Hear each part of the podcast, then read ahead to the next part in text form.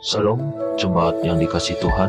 Hari ini kita kembali lagi mengikuti refleksi Gemah. Sebelum kita memulai, mari kita bersama-sama membaca kitab sesuai teks dalam Gemah dan membaca Gemah hari ini. Tuhan memberkati. Shalom Bapak Ibu yang terkasih di dalam Tuhan. Mari kita bersama-sama bersatu di dalam doa. Bapa di dalam kerajaan surga, kami bersama-sama memohon kepada Engkau, kiranya Tuhan memberikan kami hikmat untuk boleh memahami kebenaran firman Tuhan.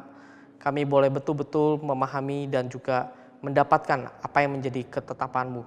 Kami rindu bahwa firman Tuhan boleh menuntun dan mengarahkan kehidupan kami. Bahkan kami boleh menjadi pelaku kebenaran firman Tuhan yang mewarnai kehidupan di dalam dunia ini. Kami menyerahkan sepenuhnya ke dalam tangan Tuhan untuk waktu ini. Terpuji nama-Mu, demi nama Tuhan Yesus kami bersama-sama berdoa. Amin. Bapak Ibu Saudara sekalian, hari ini kita akan bersama-sama membahas tentang pembaharuan dari Allah yang terambil dari 2 Tawarik pasal 34. Kita akan membaca ayat yang pertama hingga ayat yang ketiga, kemudian ayat yang ketujuh. Demikianlah firman Tuhan. Yosia berumur 8 tahun pada waktu ia menjadi raja dan 31 tahun lamanya ia memerintah di Yerusalem. Ia melakukan apa yang benar di mata Tuhan dan hidup seperti Daud bapa leluhurnya, dan tidak menyimpang ke kanan atau ke kiri. Pada tahun ke-8 dari pemerintahannya, ketika ia masih muda belia, ia mulai mencari Allah Daud bapa leluhurnya, dan pada tahun ke-12 ia mulai mentahirkan Yehuda dan Yerusalem daripada bukit-bukit pengorbanan, tiang-tiang berhala, patung-patung pahatan dan patung-patung tuangan. Ia merobohkan segala mesbah dan tiang berhala, meremukkan segala patung pahatan serta menghancur luluhkannya dan menghancurkan semua pedupaan di seluruh tanah Israel. Sesudah itu ia kembali ke Yerusalem. Bapak Ibu Saudara yang terkasih, kehidupan Raja Yosia sangat menarik untuk kita pelajari. Di umur yang ke-8 Yosia telah menjadi raja. Saudara, sebagai seorang raja yang masih sangat muda dan hidup di tengah masyarakat yang bobrok rohani, Yosia justru memiliki hati yang mau menyembah Allah Daud. Dan bukan hanya itu Bapak Ibu Saudara sekalian. Iman Yosia kepada Allah juga terlihat dari bagaimana Yosia dengan berani mentahirkan Yehuda dan Yerusalem dari berhala-berhala yang selama ini disembah dan dipercayai oleh umat Israel. Saudara, mungkin kita bertanya-tanya, mengapa umat Israel mengalami kerohanian yang bobrok pada saat itu?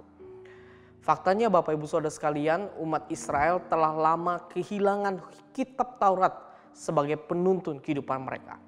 Sehingga tidak heran umat Israel semakin hari semakin jahat pada saat itu. Semakin hari semakin berdosa. Bapak Ibu, di dalam situasi seperti ini, Allah tidak tinggal diam melihat kebobrokan rohani umat Israel. Melalui tindakan Yosia untuk memperbaiki rumah Tuhan, kitab Taurat akhirnya dapat ditemukan. Saudara, saya percaya ini bukanlah sebuah kebetulan.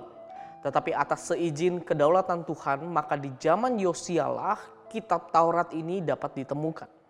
Yang pada akhirnya Bapak Ibu Saudara sekalian, Yosia dan seluruh umat Israel kembali ke jalan yang benar dengan beribadah kepada Tuhan.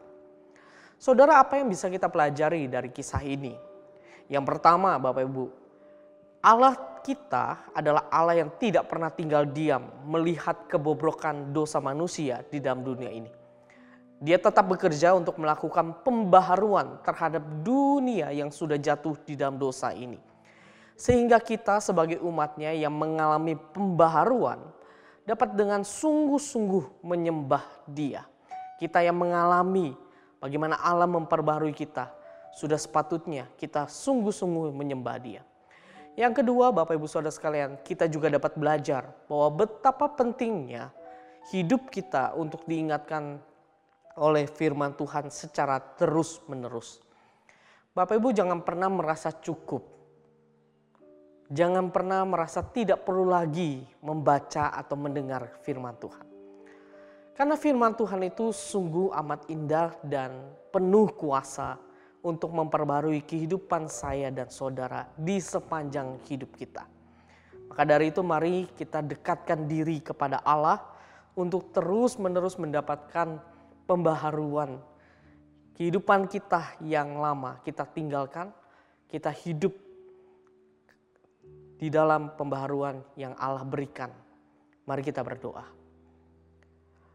Bapa di dalam kerajaan surga, terima kasih untuk kebenaran firman Tuhan yang boleh kami baca, boleh kami renungkan. Dan kami juga melihat bagaimana Engkau adalah Allah yang tidak pernah diam. Melihat situasi kondisi yang mana dunia ini semakin berdosa, semakin jahat.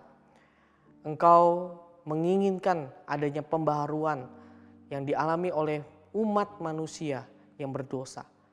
Dan kami ya Tuhan sebagai umat Tuhan memohon kepadamu kiranya Tuhan terus memperbarui kehidupan kami melalui kebenaran firman Tuhan. Sehingga hati kami yang telah diperbaharui ini boleh terus-menerus memuji, memuliakan Tuhan, beribadah dan menyembah Tuhan. Terima kasih untuk kebenaran firman Tuhan yang sudah Engkau nyatakan bagi kami. Tuntun kami dan terus ingatkan kami betapa pentingnya kebenaran firman Tuhan di dalam kehidupan kami. Terpuja namamu, demi nama Tuhan Yesus kami bersama-sama berdoa. Amin.